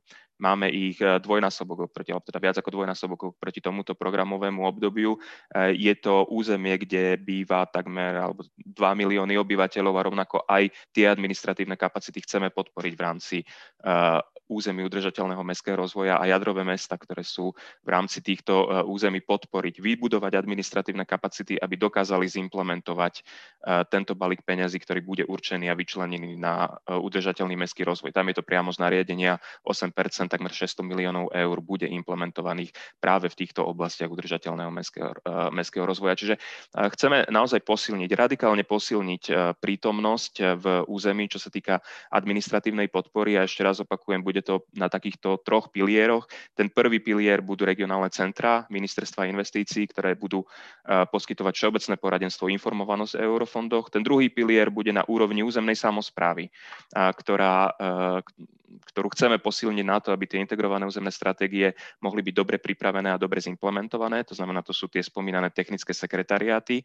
na úrovni vyšších územných celkov a administratívne kapacity na úrovni e, udržateľného mestského rozvoja. No a ten tretí pilier, ktorý chceme v podstate záviesť, je to taká novinka a budeme o ňom dnes diskutovať ešte s partnermi, pretože máme po obede veľkú diskusiu partnerstvo pre politiku súdržnosti 21-27 je podpora pri implementácii projektov v prospech marginalizovaných rómskych komunít. Je to jedna veľká oblasť, eh, ktorú chceme v novom programovom období zásadným spôsobom eh, zväčšiť, nielen čo sa týka objemu finančných prostriedkov, ktorý bude rádovo vyšší ako v tomto programovom období, ale opäť chceme podporiť aj administratívne kapacity a opäť sa vraciam, že aj vzhľadom na počet počet e, osídlení e, s prítomnosťou marginalizovaných rómskych komunít, e, ktorá sa nachádza v troch krajoch. Hej, Banská Bystrica, Košický samozprávny kraj a Prešovský samozprávny kraj, tak v zásade aj pre možno také zefektívnenie implementácie, ten balík, ktorý navrhujeme v decembrovej alokácii je okolo 720 miliónov eur, ktoré opäť budú profitovať práve východné kraje, možno tie menej, menej rozvinuté, to je v podstate ešte alokácia nad rámec alokácie IUS. Hej. To znamená, keď hovoríme o alokácii IUS, je potrebné ešte spomenúť, že ďalšia alokácia, kde bude primárnym beneficientom práve tie tri eh, regióny okolo tých teraz navrhovaných, možno sa to ešte zvýši, 700 miliónov eur, čiže je to ďalší balík, ktorý pomôže tým štruktúrálnym problémom, eh, s ktorými sa stýkajú práve tieto najmenej rozvinuté kraje. No a ten tretí pilier, ak sa vrátim k tej administratívnej podpore, chceme naozaj napomôcť, aby tento značný balík finančných prostriedkov, lebo to nie je iba o tom, že vyčleníme peniaze na podporu marginalizovaných rómskych komunít, keď v konečnom dôsledku tie projekty nebudú pripravené alebo eh, tá implementácia bude viaznuť ako v tomto programovom období, tak chceme radikálne posilniť tú pozíciu tých projektových manažérov a tých ľudí, ktorí budú pomáhať pri príprave a implementácii projektov marginalizovaných rómskych komunít práve z prostriedkov operačného programu Slovensko a zasadiť ich do územia tak, aby boli nápomocní obciam, vyšším územným celkom, ale aj neziskovým organizáciám, ktoré samozrejme majú svoju veľmi aktívnu, alebo teda majú svoju dôležitosť vo vzťahu k podpore možno nejakých deradikalizačných opatrení v prospech MRK alebo v sociálnej alebo školskej, školskej oblasti. Čiže to je taký ten tretí pilier, o ktorom diskutujeme, ktorý zvažujeme vytvoriť a o ktorom budeme dnes diskutovať. Ospravedlňujem sa, možno som hovoril trochu dlhšie, ale snažil som sa možno reflektovať na všetky otázky. A pardon, ešte k pani Machajdíkovej. Um, samozrejme, máme asi, asi na to, môžu byť na to rôzne názory, či tá diskusia je intenzívna alebo nie je intenzívna. Myslím si, že stále môže byť intenzívnejšia ako, ako, ako, ako je. Um, my naozaj, my sme počítali, je to asi 36 subjektov, s ktorými naozaj sme vo veľmi intenzívnej diskusii. Súhlasím s tým, čo povedala Mária, že e, často možno ten, ten konečný príjimateľ ho oveľa viac zaujíma možno nejaký konkrétny detail oprávnenosti jeho projektu, o ktorom sa ale dozvie možno až v okamihu vyhlásenia výzvy. Hej, teraz naozaj sme vo fáze programovania, kde definujeme zoznam aktivít, ktoré ako také budeme podporovať. My sa tiež často stýkame s tým, že teda príde k nám nejaký potenciálny žiadateľ a presvedčia sa na, nás o tom, že ten projekt, ktorý ktorý on má v hlave alebo možno v zásobníku, tak je ten, ktorý by mal byť podporený z nového programového obdobia. Často sa možno aj my snažíme vysvetliť, že my sme momentálne v tej prvej fáze, áno, naozaj tak ten konkrétny detail bude, bude definovaný na úrovni výzvy, ktorá verím, že naozaj v nejakom horizonte niekoľkých mesiacov bude, bude vyhlásená. Takže snažíme sa to aj my uh, o tom informovať. To som len chcel povedať, že naozaj ten, ten scope tých subjektov, s ktorými sme v diskusii, je naozaj, naozaj široký. V prípade, ak teda možno je pocit, že tá diskusia uh, uviazla alebo sa menej zintenzívnila, um, ospravedlňujeme sa za to, určite nehľadajte prosím za tým nič, že by sme sa chceli skrývať alebo menej, menej diskutovať. Myslím si, že dôkazom toho, že, že tomu tak nie je aj dnešné stretnutie, ktoré sme zvolali kde chceme sa opäť prezentovať naše návrhy, možno diskutovať o tých e, pripomienkach, ktoré máme z, ne, z neformálneho dialogu s Európskou komisiou a hľadať ďalšie riešenie. Určite vo vzťahu k operačnému programu ešte budú, bude, zopakované, bude, bude zopakovaný partnerský dialog, aký aký poznáme z partnerskej dohody a z tých prvých fáz e, operačného programu a verím, že teda v konečnom dôsledku to spolu dotiahneme do úspešného konca. Takže ďakujem pekne Ďakujem veľmi pekne za vyčerpajúcu odpoveď a pani Machadíková, nech sa páči. Ja možno, že aj naviažem na to, čo ste, čo ste hovorili teraz, pán Drotár, že, uh, a predtým pán Lunter, uh, ohľadom tých, tej podpory pri tvorbe uh, projektov. Um, tak to je taká možno len moja otázka, lebo to som vlastne z tých materiálov uh, nie jasne zachytila, že či napríklad tie technické sekretariaty teda budú tou podporou plánovanou aj pre príjimateľov z mimovládnych neziskových organizácií, prípadne iných subjektov, nielen subjektov samozprávy miestnej alebo regionálnej. To je taká ako keby prvá moja uh, otázka. A druhá, druhá taká, že vlastne v tejto, v tejto časti um, sa, sme sa príliš ešte veľa nerozprávali o um, regrantingu ako jednom z nástrojov. Ukazuje sa, že v tom súčasnom aj v súčasnom programovom období sme to vôbec nevyužili, lebo tie podmienky pre toho sprostredkovateľa boli pomerne dosť také ako e, náročné na splnenie, ale my máme na Slovensku fungujúci norský finančný mechanizmus a podobne, kde práve tí príjimatelia z toho neziskového sektora ako keby nachádzajú dostatočnú podporu a aj v prioritná, alebo aj teraz vlastne ministerstvo školstva viac, ale aj práce, viacero národných projektov, ktoré realizuje, tak e, v podstate majú taký ako keby um, taký kukuč uh, toho regrantingu. Takže chcem sa spýtať, že ako sa o tomto uvažuje. Uh, a, a potom neviem, či bude na to priestor, ale tiež by bolo uh, zaujímavé vedieť práve pre tých ľudí, ako ste hovorili, pán Drotar, že už nás zaujíma aj to, ako budú nastavené tie veci a výzvy, že ako si predstavujete práve tú tvorbu víziev, lebo bohužiaľ niekedy je neskoro, keď sa ten konečný príjimateľ dozvie tie podmienky výzvy, e, až keď sa vyhlási, tá predvídanosť toho, kedy tá výzva bude vyhlásená, ten indikatívny harmonogram vízie býva väčšinou naozaj veľmi indikatívny a, a teda tam nie sú jasné tie podmienky veľmi tak vyšpecifikované, že akým spôsobom sa uvažuje o, o takej tej participatívnej tvorbe týchto víziev, prípadne národných projektov. Eh, ďakujem pekne, ja mám otázky zapísané, eh, budem na ne teda myslieť v ďalšom kole otázok pre pána Dotára. Eh, ja by som možno teraz poprosil o reakciu pána Wuntera. My sme vlastne už prešli tej druhej časti, alebo teda pán Dotár, ktorý svojho príspevku už prešiel tej druhej časti, ktorá sa týka tých integrovaných územných stratégií. Mm, samozrejme, môžete zareagovať na to, čo hovoril, či už k tej, tým trom pilierom podpory, projektovej podpory, alebo podpory čerpania v území, o ktorých hovoril pán Drotár, že či je to dostatočné, eh, pretože toho sa týka jedna otázka nášho diváka, že či teda eh, technické sekretariáty sú dostatočnou pomocou pre tých čerpateľov alebo pre tie regióny. A možno druhá otázka, ktorá, ktorú vlastne položil aj sám pán Drotár a ktorá zaujíma aj mňa, že či vlastne samozprávne kraje alebo samozprávy sú schopné sa dohodnúť aj na tom, že čo sú možno nejaké spravodlivé kritéria toho, ako rozdeliť ten, ten balík peňazí, ktorý by mali putovať do toho územia, pretože naozaj ministerstvo nie je v ľahkej situácii. Prakticky dennodenne počujeme z jednotlivých samozpráv nespokojnosť s tými kritériami a, a tie reakcie sú vlastne protirečivé. Takže samozprávne kraje sú schopné sa dohodnúť na tom, ako by vyzeral taký spravodlivý mechanizmus pre rozdelenie týchto peňazí.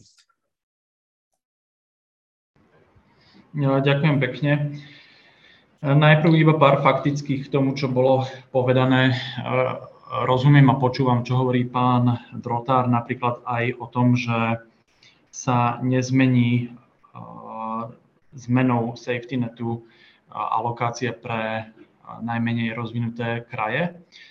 Zároveň ale je potrebné povedať, mňa to teší, keď to povie pán Drotár, ale 11.2 pán Ridzoň na priamu otázku, že či sa to nemôže stať, neodpovedal. To znamená, že nevylúčil, že by sa to nemohlo stať a uvidíme, keď to bude na papieri. Samozrejme, že ak, ak nedojde k tomu, tak to bude pozitívna správa. Čiže inými slovami ešte nie je jasné, a nemáme definitívnu istotu, že zmena safety netu bude sprevádzaná aj navýšením alokácie.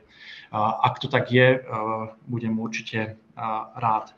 Samozrejme, pán Drotar hovoril o tom, že zmenili transfer pre naj, najviac rozvinutý kraj, čo je Bratislavský, z 10 na 5% A tu sa ale, ja len podotknem, bavíme vlastne ako keby o dvoch odlišných veciach kde je tá fixácia celková pre Bratislavský kraj teraz navrhovaná na 500 miliónov. Ja som hovoril o prerozdeľovaní v rámci integrovanej územnej stratégie. Ale od toho sa odrazím, že to, a to je, že bez ohľadu na to, či sa zhodneme alebo nezhodneme na tom, kam tie peniaze majú ísť, ale k čomu by určite malo dojsť, a je, to, že tu budeme mať predvídateľnosť jednotlivých alokácií na regióny a na jednotlivé aktivity. A tam ešte zďaleka nie sme. Pretože toto je úplne v praktickom živote. Ja to, ja, ja to pripomínam, pretože ja som v dennom kontakte s tými starostami a vidím, akým spôsobom oni uvažujú. My to máme o niečo jednoduchšie na Vúcke, pretože jednoducho máme tie technické kapacity na tú projektovú prípravu, ale pre toho starostu a naozaj zaplatiť si buď agentúru, ktorá mu pomôže s prípravou toho projektu, s tými ich malými rozpočtami je veľmi riskantné a veľmi problematické. Čiže akokoľvek, odpoviem na to takto, že akokoľvek sa my dohodneme alebo nedohodneme, že čo je spravodlivá alokácia, tak by malo byť úplne zrozumiteľné, že koľko peňazí pôjde na jednotlivé aktivity a koľko peňazí pôjde do jednotlivých regiónov. V minulých obdobiach bola aj dobrá prax, napríklad, že um, bola určitá fixácia, napríklad pre východné Slovensko niekde okolo 20-25%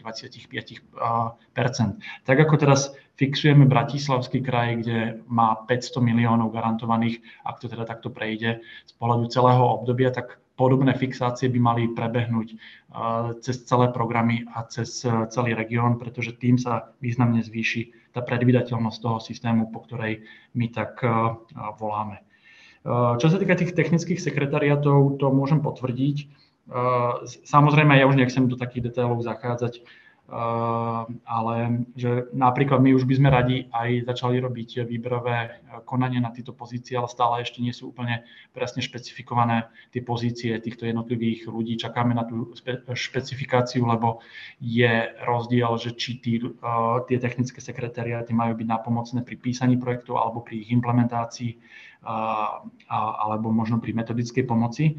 Uh, ale verím, že toto sa dohľadnej dobe vyjasní. Tá lokácia je niekde okolo 100 až 150 tisíc eur na kraj na rok, čo sa bavíme zhruba o 4, možno 6 ľudí na jednu vúcku.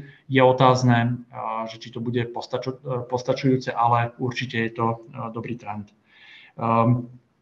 Zastavím sa ešte aj pri MRK, o ktorých sme sa rozprávali. Ja aj dosť nerád používam túto terminológiu. Pre mňa eh, je ten menovateľ toho problému eh, chudoba a cyklická chudoba, eh, ktorú, ktorú v našich regiónoch máme a tá, tá sa nedotýka len MRK a presahy projektov, ktoré sú pre MRK, sú aj pre širšie obyvateľstvo, ktoré z toho uh, uh, benefituje a, a, a naozaj nie je len z tejto komunity. A tu um, ja aj veľmi vítam to, čo hovorí opäť pán Drotár, že sa pripravujú kapacity na to, aby mohli mohlo sa pomôcť pri implementácii týchto projektov, ale opäť tá tendencia ministerstva je k tomu, že celý MRK program sa centralizuje. To znamená, že my ako vúcky sme pripravení prevziať túto zodpovednosť a keďže sme vo veľa bližšom kontakte ako e, Bratislava s jednotlivými e, obcami a s jednotlivými starostami a už sme si to aj vyskúšali opäť konkrétne cez Catching Up Regions.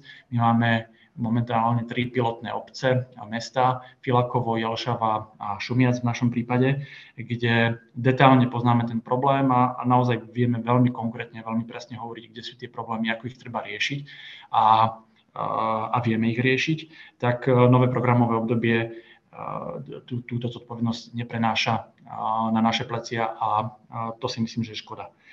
Um, a, my, a myslím si, že to môže byť aj potenciálne problém do ďalšieho obdobia. Nechcem byť akože veľmi negativistický, ale z pohľadu uh, schopnosti implementovať um, projekty na riešenie chudoby uh, v rámci re- regiónov. A teraz už iba uh, naozaj na záver na vašu konkrétnu otázku, že čo sa týka schopnosti SK8 dohodnúť sa. Ja opäť prídem k tomu, že uh, viete, keď sa začneme baviť o regionálnych rozvojoch, tak uh, to, čo nás nepustí, sú určité objektívne kritéria. A my máme e, extrém, problém extrémnej chudoby e, v, našich regiónoch a pán Drotar správne podotkol, že je to špecifický Košický, Prešovský a bansko bystrický kraj. A e, ten dopad a dosah aj na ekonomiku, aj na náklady sociálneho systému, vzdelávacieho systému, ale aj na demokraciu a ako takú a schopnosť systému fungovať je, je obrovský. A myslím si, že tu by sme veľmi jasne a objektívne vedeli prísť k tomu a aj samotná Európska komisia v tom má úplne jasno, aj práve preto vyčíta ministerstvu regionálneho rozvoja, že na MRK ide 700 miliónov a nie 1,5 milióna, pretože my tu jednoducho musíme niektoré základné úlohy zvládnuť, ktoré nemáme zvládnuté. Všetko ostatné, a nech mi kolegovia odpustia, ale je viac taký politický lobbying, ale má menej spoločné s nejakými objektívnymi príčinami, ktoré majú byť riešené. Ďakujem pekne. Pán Radvanský, môžete zareagovať samozrejme na to, čo, čo tu bolo povedané. Samozrejme, ak, mňa zaujíma, ako vy vnímate to, ako ministerstvo pristupuje k integrovaným územným stratégiám, či už jednotlivým tým alokáciám, jednotlivým tým aktivitám, ktoré by v týchto integrovaných územných stratégiách mali byť, mm, či sú tie návrhy dostatočné. Zároveň môžete sa vyjadriť samozrejme aj k tej otázke, ktorá tu už niekoľkokrát zaznela, teda k tomu transferu peňazí, ktoré navrhuje teda Slovensko či už medzi jednotlivými fondami, ale teda v prvom rade sa bavíme o tých transferoch medzi, medzi jednotlivými kategóriami regionov.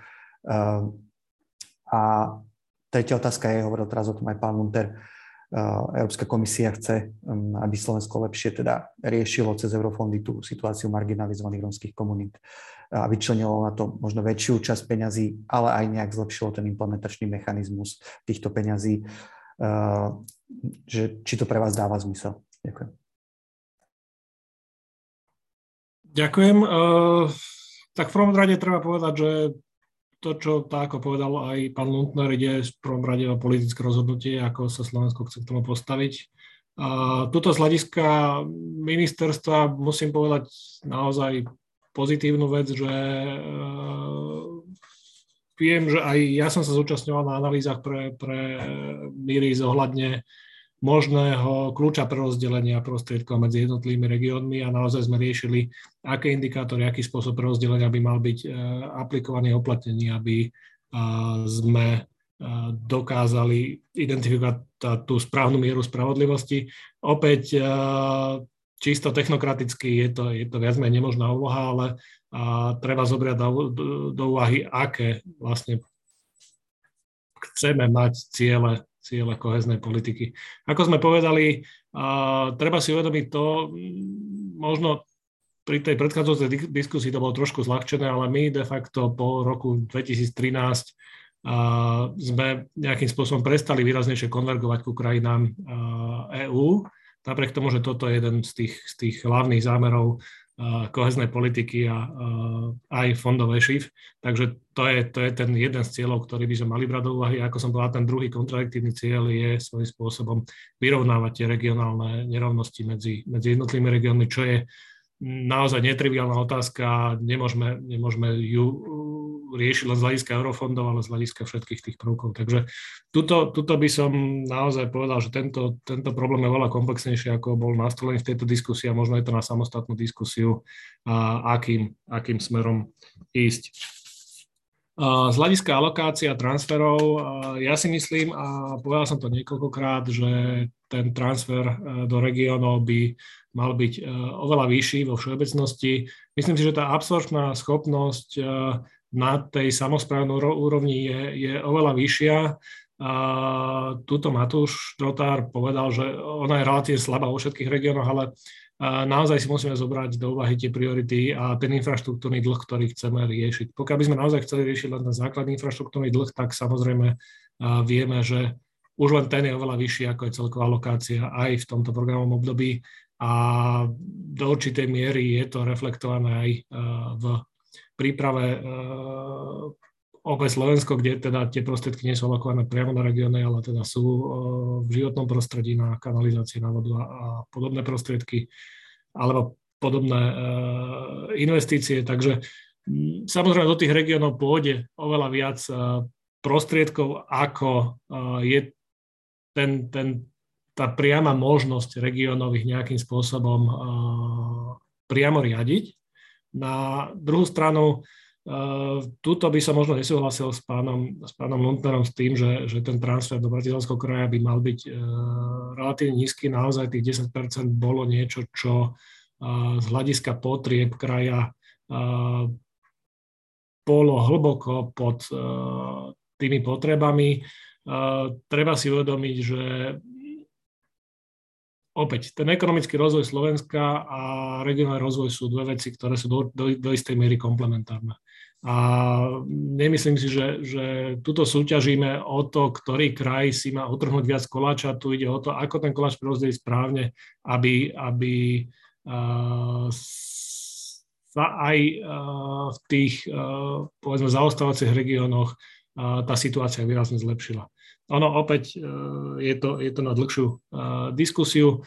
E, ešte z hľadiska MRK, ja nie som odborník na túto tému, takže ja by som možno sa k tomu viac, viac neviedral. Vidím tuto, že pán Lundner v tom má oveľa, oveľa väčší prehľad, takže opäť vyjadrujem sa tam, kde, kde viem odborne nejakým spôsobom prispieť a viem, že k tej diskusii ohľadne prerozdelenia uh, sme uh, mali uh, výrazné diskusie z míry a treba ešte povedať, že aj vlastne v predchádzajúcom programovom období, kedy sme vyhodnocovali naozaj ten vplyv na jednotlivé regióny, kde priamo ten kľúč pre rozdelenia nebol uplatňovaný, boli to viac menej dopytové výzvy, tak ten efekt eurofondov naozaj výrazne znížil ten divergenčný proces. Ja si myslím, že ten, ten divergenčný proces v regiónoch ekonomicky vzhľadom na objem ešifov nebude možné zvrátiť ani v najbližšom období, ale naozaj je dôležité to, aby aspoň časť eurofondov bola alokovaná tak, aby tento proces bol, bol nejakým spôsobom limitovaný. Neviem, či som bol dostatočne jasný, ale naozaj ide o to, že aby sme, aby sme v tých regiónoch naozaj znížili rozdiely. Bratislavský kraj na papieri vyzerá naozaj dobre. Analyticky je to, je to sa, sa to takto dá veľmi, a, a veľmi často sa to takto interpretuje, ale opäť to nie je čierno Takže nie je to len o tom, že Bratislava je silná vo všetkých ukazovateľov a ten ukazovateľ HDP v parite je, je niečo, čo je nejaká mústra, ale keď sa pozrieme na príjmy obyvateľstva, keď sa pozrieme na, na transfer a prostriedkov z Bratislavského kraja do ostatných regiónov fondov formou mzdových transferov a remitancií medzi jednotlivými regiónmi, tak, tak túto do určitej miery dochádza k vyrovnávaniu tých rozdielov. Takže opäť, nie je to A ani B, je to, je to, je to nejaká, nie je nič čierne a biele. A s veľa vecami, čo aj pán Lunter, aj čo, čo Matúš Dotar povedal, môžem len súhlasiť, pretože vnímam to podobne. A, a v konečnej miere naozaj je to skôr e, o politickom rozhodnutí, akým spôsobom e, chceme tú regionálnu koheziu na, na Slovensku uplatňovať. A možno z pohľadu EŠIFov je veľmi dôležité diskutovať aj o tom, či tá miera alebo či zdroje e, pre e, regióny, pre samozprávy a systém financovania samozpráv je, je niečo, čo možno je z tohto pohľadu oveľa dôležitejšie ako, ako e, čisto alokovať ESHIF len z hľadiska kohezie medzi vnútornými regiónmi. Ďakujem. Ďakujem pekne. Poprosím o stručnú reakciu, pán Unter. Ja len naozaj veľmi rýchla faktická. Um, ak som sa vyjadril tak, že som bol pochopený, že napadám tú alokáciu pre Bratislavský kraj, eh, ten strop, eh, buď ten, eh, tú miliardu alebo 500 miliónov, tak som to nemyslel. Ja naozaj s vami v tomto pán Radvanský, súhlasím. Ja som sa venoval hlavne tomu IUSu. Nechcem tu problematizovať, je to aj akože naozaj že citlivá otázka, aj politicky citlivá otázka. Nechcem e, vyzerať, že jednoducho beriem Bratislavčanom, lebo to, čo hovoríte vy, jednoducho dáva zmysel. A k tomuto som sa naozaj e, nechcel vyjadriť.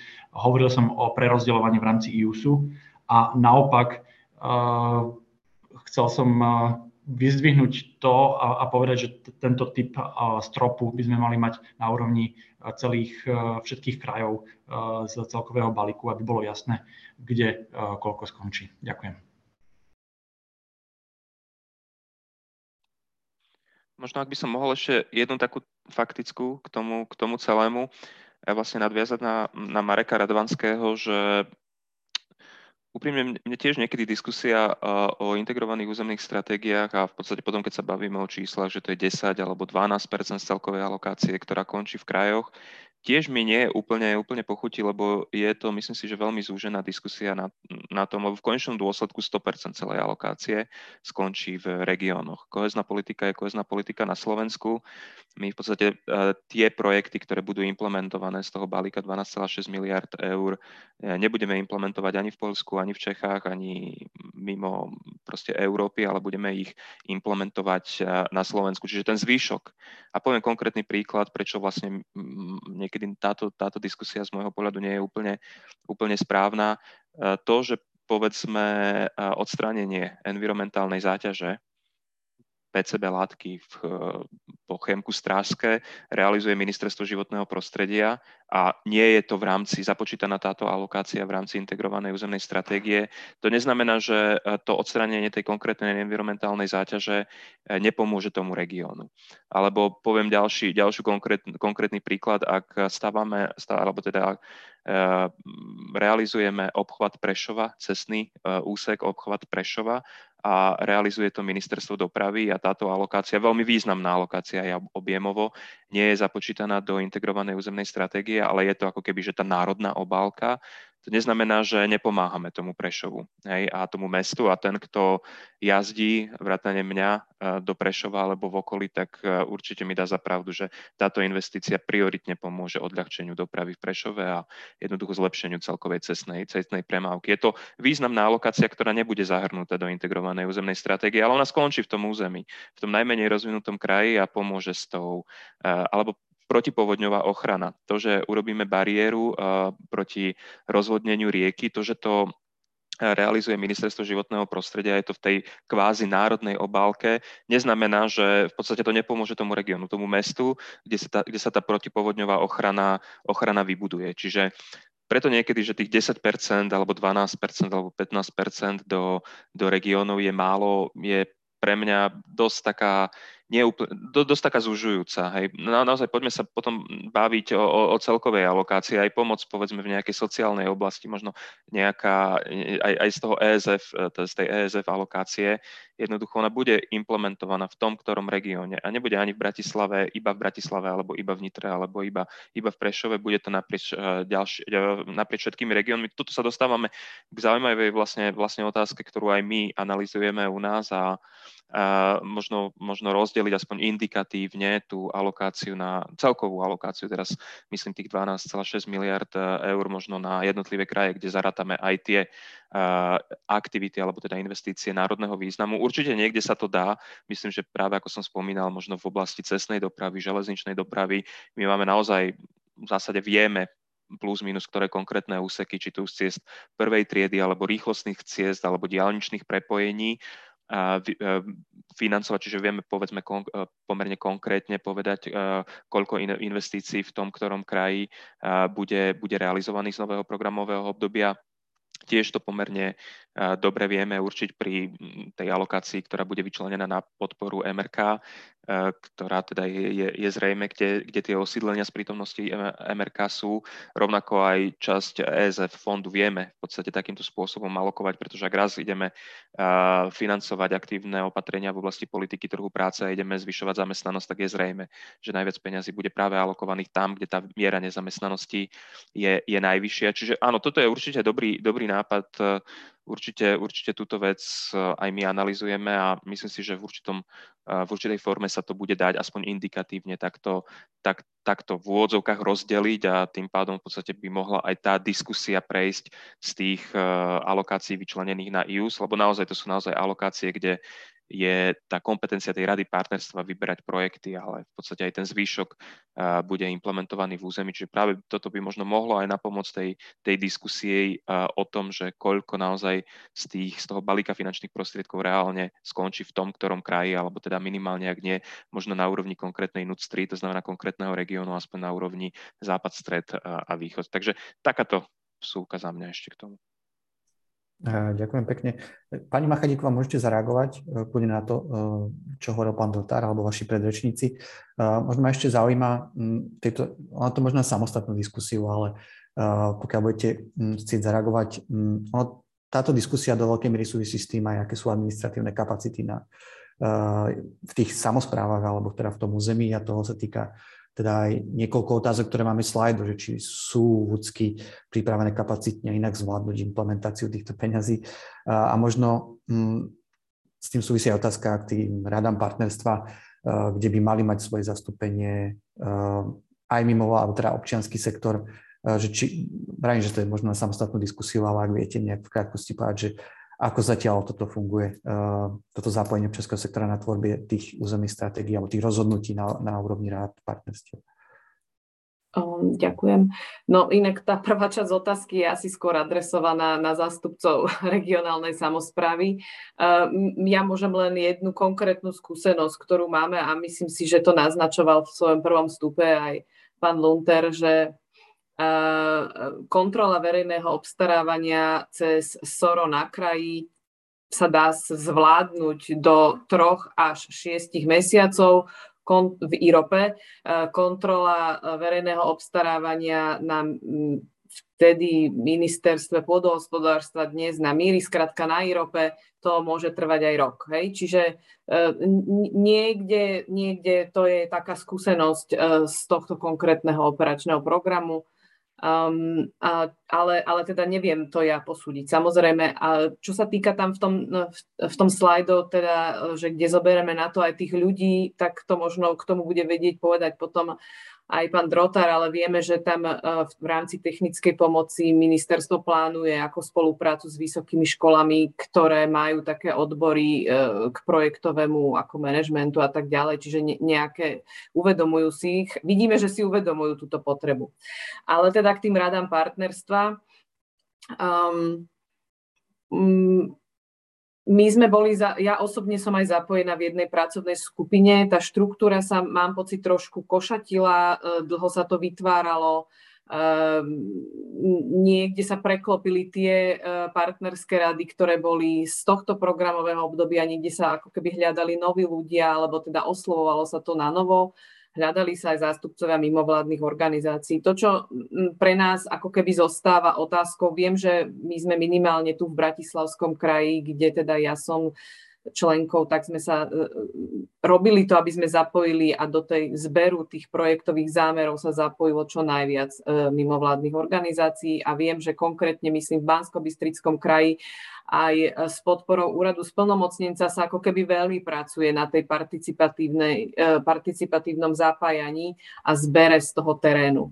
A teda um, my sme osobne došli až do štádia, že vlastne nie je nám zrejme, pretože len v sociálnej oblasti v Bratislavskom kraji sa nazbieralo cez do 300 projektov, akým kľúčom sa budú vyberať. A vlastne ako keby e, kto určí tie kritéria výberu, či to budú tie mm, samozprávne kraje alebo, alebo akým spôsobom, pretože tie projekty medzi sebou nevieme povedať, že eh, a v tej sociálnej oblasti, tak ako tam je ten politický cieľ, je toho tak veľa, že eh, je dôležitejšie podporiť eh, inklúziu na školách alebo riešiť rómske osady na záhorí. Hej, tak ako, čo, čomu dáte váhu? A, alebo budeme riešiť ľudí bezdomova, ktorí v Bratislave teda sú významnou cieľovou skupinou. Čiže mm, to, tá, váha, tá váhovosť toho nie je nám zrejma a tam sme zatiaľ nedostali odpovede ani z kraja a teda neviem, či oni takéto nejaké podnety majú ďalej e, z, e, z Míry. E, tiež tu sme si položili otázku a to bolo povedané aj mojimi predrečníkmi, že tie finančné prostriedky sú najmä investičné, ktoré priamo by mal nejako rozhodovať e, kraj alebo teda tá, e, ten región. Avšak v tej sociálnej oblasti špecificky ide o veľa aj tých mekých zdrojov. Hej? A vlastne my mzdy a nejaké ako keby tréningy alebo nejaké aktivity, ktoré, ktoré my ne, nevieme teraz, uh, že tak čo, na čo sme to dali do zásobníka a, a tak ďalej. Čiže uh, uvidíme, alebo majú zmysel spolu, hej? ako také tie veľké komplexné integrované, uh, integrované projekty a toto stále nemáme zodpovedané. Ale musím povedať, že to veľmi závisí kraj od kraja a, a to, čo máme takú skupinu tých členov, tak veľmi to závisí od ľudí, áno. E, a od toho nastavenia kraja, či chce počúvať terén alebo nie. Ďakujem veľmi pekne. Nech sa páči, pán Munter. Ďakujem pekne. Mne sa veľmi páči táto diskusia. Ja mám pocit, že sa niekam aj dostávame. A ja nadviažem na to, čo teraz povedala aj pani Machajdíková, ale aj pán Drotár. A odrazím sa od toho, čo pán Drotar hovoril, že vlastne jemu je, alebo ministerstvu je nepríjemná tá diskusia ohľadne, že či 12, 10, 13% má byť alokácia na tie jednotlivé kraje. A ja tomuto úplne rozumiem, lebo tá diskusia je aj nám nepríjemná. A že ten dôvod, ale prečo túto diskusiu vedieme, je ten, že my dnes vieme s nejakou mierou predvydateľnosti hovoriť o 1,5 miliarde zdrojov. Keď to rozmeníme na aktivity, tak zároveň ale vieme, že pri tých jednotlivých aktivít, e, ktoré môžeme robiť cez integrované územné stratégie, ktorých je zhruba 20, tak e, iba cca 40% zdrojov bude alokovaných cez IUS a zvyšné e, bude tzv. voľná súťaž.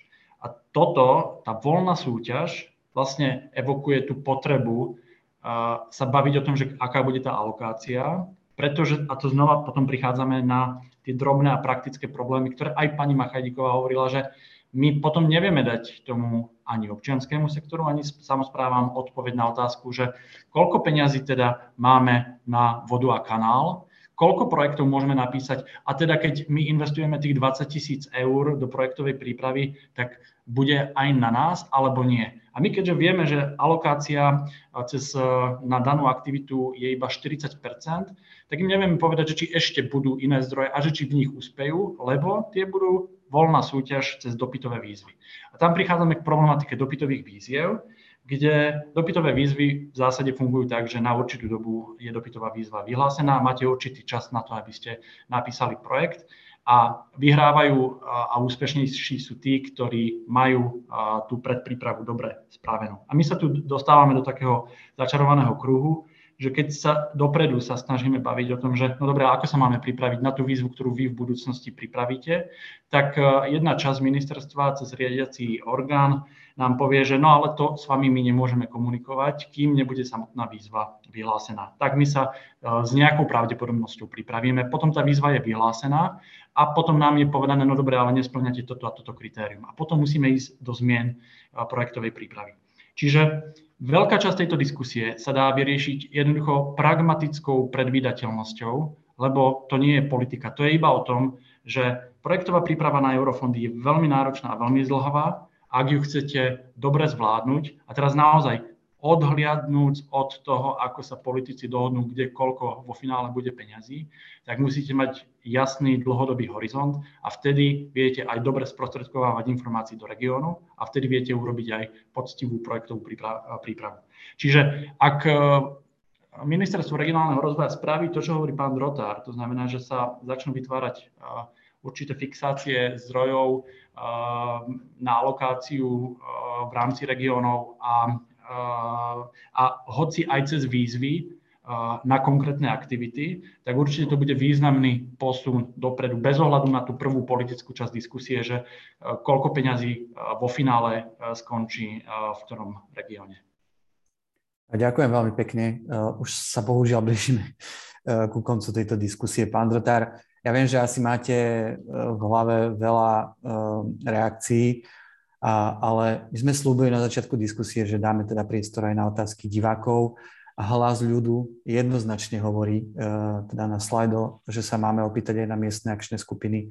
Tak sa na to teda opýtam, prečo teda v operačnom programe Slovensko sa nepočíta s nástrojom CLOD, uh, prečo teda v ňom nefigurujú miestne akčné skupiny, uh, či by to nebolo vhodné využiť pre lepšiu synergiu aj vo vzťahu k integrovaným územným stratégiám, a na základe akých rozhodnutí, alebo teda analýz k tomuto rozhodnutiu došlo na ministerstve. Tak poprosím vás ešte o vyjadrenie k tomuto. Ďakujem pekne. Dobre, mali si prav, pravdu, že som mal z toho strašne veľa v hlave, teraz ste úplne zvrátili na inú, inú tému, takže musím si preusporiadať myšlienky, ale, ale hej, uh, to, že e, nie sú podporované miestne akčné skupiny v operačnom programe Slovensko, neznamená, že ako také nebudú podporené z iných zdrojov. Naopak, myslím si, že tie zdroje oproti programovému obdobiu 14-20, ktoré sa plánujú vyčleniť v rámci programu rozvoja vidieka, 21-27 sú podľa mojich informácií ešte, ešte väčšie. To znamená, miestne akčné skupiny, teda s týmto, naozaj musíme brať možno taký ten globálny pohľad. Hej, to, že v jednom finančnom rámci sa možno neodzrkadlia, ale odzrkadlia sa v inom finančnom rámci, kde tá alokácia bude ešte vyššia oproti tomuto programovému obdobiu si myslím, že dáva dobrý predpoklad na to, aby tento, tento nástroj mohol fungovať aj v novom období a rovnako samozrejme my sa snažíme zabezpečiť tú synergiu miestnych akčných skupín aj s našimi s našimi radami partnerstva vytvárame práve priestor v rámci integrovaných územných stratégií, aby boli účastné v rade partnerstva a aby v podstate mali ten hlas aj v rade, svoj hlas v rade partnerstva. tie miestne akčné skupiny sú to v podstate zástupcovia územia. Hej? To nie sú možno nejaké úplne že umelé, umelé útvary, ktoré fungujú mimo miest, obcí alebo podnikateľského sektora. To znamená, tí istí zástupcovia zároveň sú aj zástupcovia miest a obcí, ktoré sú účastné rád partnerstva, čiže ten hlas tej obce, toho mesta alebo toho podnikateľa, bez ohľadu na to, či je súčasťou miestnej akčnej skupiny alebo vystupuje ako zástupca územnej samozprávy, vždy bude vypočutý, alebo teda berieme ho na zreteľ alebo do úvahy v rámci toho tých integrovaných územných stratégií. Čiže preto si myslím, že jednak z pohľadu ich podpory ten program rozvoja vidieka z môjho pohľadu zabezpečuje ich dostatočnú podporu, rovnako podľa mojich informácií dokonca dochádza k navýšeniu alokácie pre miestne akčné skupiny ešte v tomto programovom období z oblasti programu rozvoja vidieka. Ak by som sa pozrel, naozaj ešte existuje veľký objem finančných prostriedkov v gestii miestnych akčných skupín z integrovaného regionálneho operačného programu, ktoré sú k dispozícii. To znamená, uh, nemyslím si, že, že tá podpora je nejako zúžená tým, že sa v novom programovom období nepočíta s ich podporou z programu, e, z programu Slovensko, čiže asi tak, tak v krátkosti tá, tá reakcia na to. A potom už len naozaj dve faktické, aby som nezdržoval. E, ešte možno na pána Luntera, keď, keď ako, dúfam, že nevyznelo, že, že, že, že mi je nepríjemná diskusia o tých regionálnych alokáciách. Nie, nie, ona je legitímna, takže to, či je pre mňa osobne príjemná alebo nepríjemná, je úplne teraz uh, sekundárne. Ona je legi, legitímna, čiže musíme sa o tom, o tom diskutovať. To, čo som možno len chcel povedať, že možno neúplne sa stotožňujem s tým, keď tá diskusia, potom ten dôsledok tej diskusie ako keby speje, že v regiónoch skončí iba 12% a tých 88% skončí niekde mimo regiónu. Čiže toto je jediný taký, to, čo som chcel možno tak nasvietiť, nasvietiť trochu. A ešte dlžím aj pani Machajdíkovej odpovede na ešte pred, pred kolo, kde sa spýtala na regranting technické sekretariáty a participatívny proces pri príprave víziev. V krátkosti s regrantingom počítame, zatiaľ je to na úrovni všeobecnej deklarácie. Mali sme ináč aj k tomu aj diskusiu aj s Európskou komisiou. My sme ešte používali ten taký pôvodný názov, že globálne granty a sama Európska komisia nás teda upozornila, že používajme ten pojem možno toho regrantingu, takže v tejto fáze v operačnom programe Slovensko aj v partnerskej dohode počítame s týmto nástrojom, je potom na nás nastaviť tu tie, tie podrobnosti alebo teda tie technikálie toho, ako bude ten regranting prebiehať, ale teda zatiaľ ten náš návrh alebo ten náš, náš názor a práve pri, tých, pri tom neziskovom sektore si to veľmi dobre viem predstaviť, že by to mohlo, mohlo fungovať, takže s týmto nástrojom počítame. Čo sa týka tých technických sekretariátov, my naozaj počítame s tým, že on, ten technický sekretariát bude podporovať prípravu a implementáciu projektov, ktoré budú súčasťou IUS. Bez ohľadu na to, či ten príjmateľ bude mesto, obec, vyšší územný celok, neziskový sektor alebo podnikateľ, to naozaj uh, snažíme sa odhliadnúť od formy toho príjmateľa. Jednoducho ten technický sekretariát, tým, že je technickým sekretariátom Rady partnerstva, by mal zastrešovať ten technický support pre všetky, všetky projekty. Samozrejme, trochu e, je ešte teraz loptička na našej strane, aby sme to jasne dali do, do, do textácie výzvy a konečne teda vyhlásili výzvu na podporu vzniku tých technických sekretariátov na úrovni krajov. A posledná tá participatívna, participatívnosť e, víziev, určite to je, to je niečo, čo, bez čoho si neviem predstaviť. Akože myslím si, že aj teraz v rámci IROPu uh, tie výzvy sú vyhlásené alebo vyhlasované po tom, čo prebehne partnerská diskusia a jasne, defi- a jasne teda sa zadefinujú definujú tie nároky a očakávania eh, tých potenciálnych žiadateľov. Čiže myslím si, že v tomto by sa malo pokračovať a výzvy by mali byť vyhlasované až po tom, čo jednoducho sa naozaj urobí podrobná analýza v území, potrieb a požiadaviek, možno aj očakávaní a aktérov v území. Čiže myslím, že niečo už prebieha aj v tomto programovom období a myslím si, že je to jeden z príkladov dobrej praxe, ako, ako zabezpečiť tak, aby sa E, tá podpora v rámci tej výzvy neminula účinku. Jednoducho, ak sa nebudú podrobne zanalizované potreby územia, tá výzva môže byť jednoduchá, pekná, ako to nebude záujem, tak v podstate sme, sme tam, kde sme nechceli byť. Čiže určite, čo sa týka tej uh, participatívnosti a tu naozaj možno vás aj vyzývam a úrad spolnomocnenca vlády má aj zástupcov v rámci našich simplifikačných skupín, ktoré pripravujú nový systém riadenia, kde sa práve tieto technikálie do, uh, doriešujú tak eh, v podstate prosím naozaj aj, aby ste, ak nám to, myslím si, že nám to určite neujde, ale eh, ten váš pohľad eh, možno aj práve tam je na mieste ho, ho zvýrazniť, aby, aby tá participatívnosť pri príprave víziev v novom programovom období bola zachovaná, prípadne aby bola ešte vylepšená. Ďakujem pekne. Uf, naozaj máme tu strašne veľa otázok. Podľa mňa je veľmi veľa otázok, ktoré zazneli v tejto diskusii od rečníkov, nebolo zodpovedaných.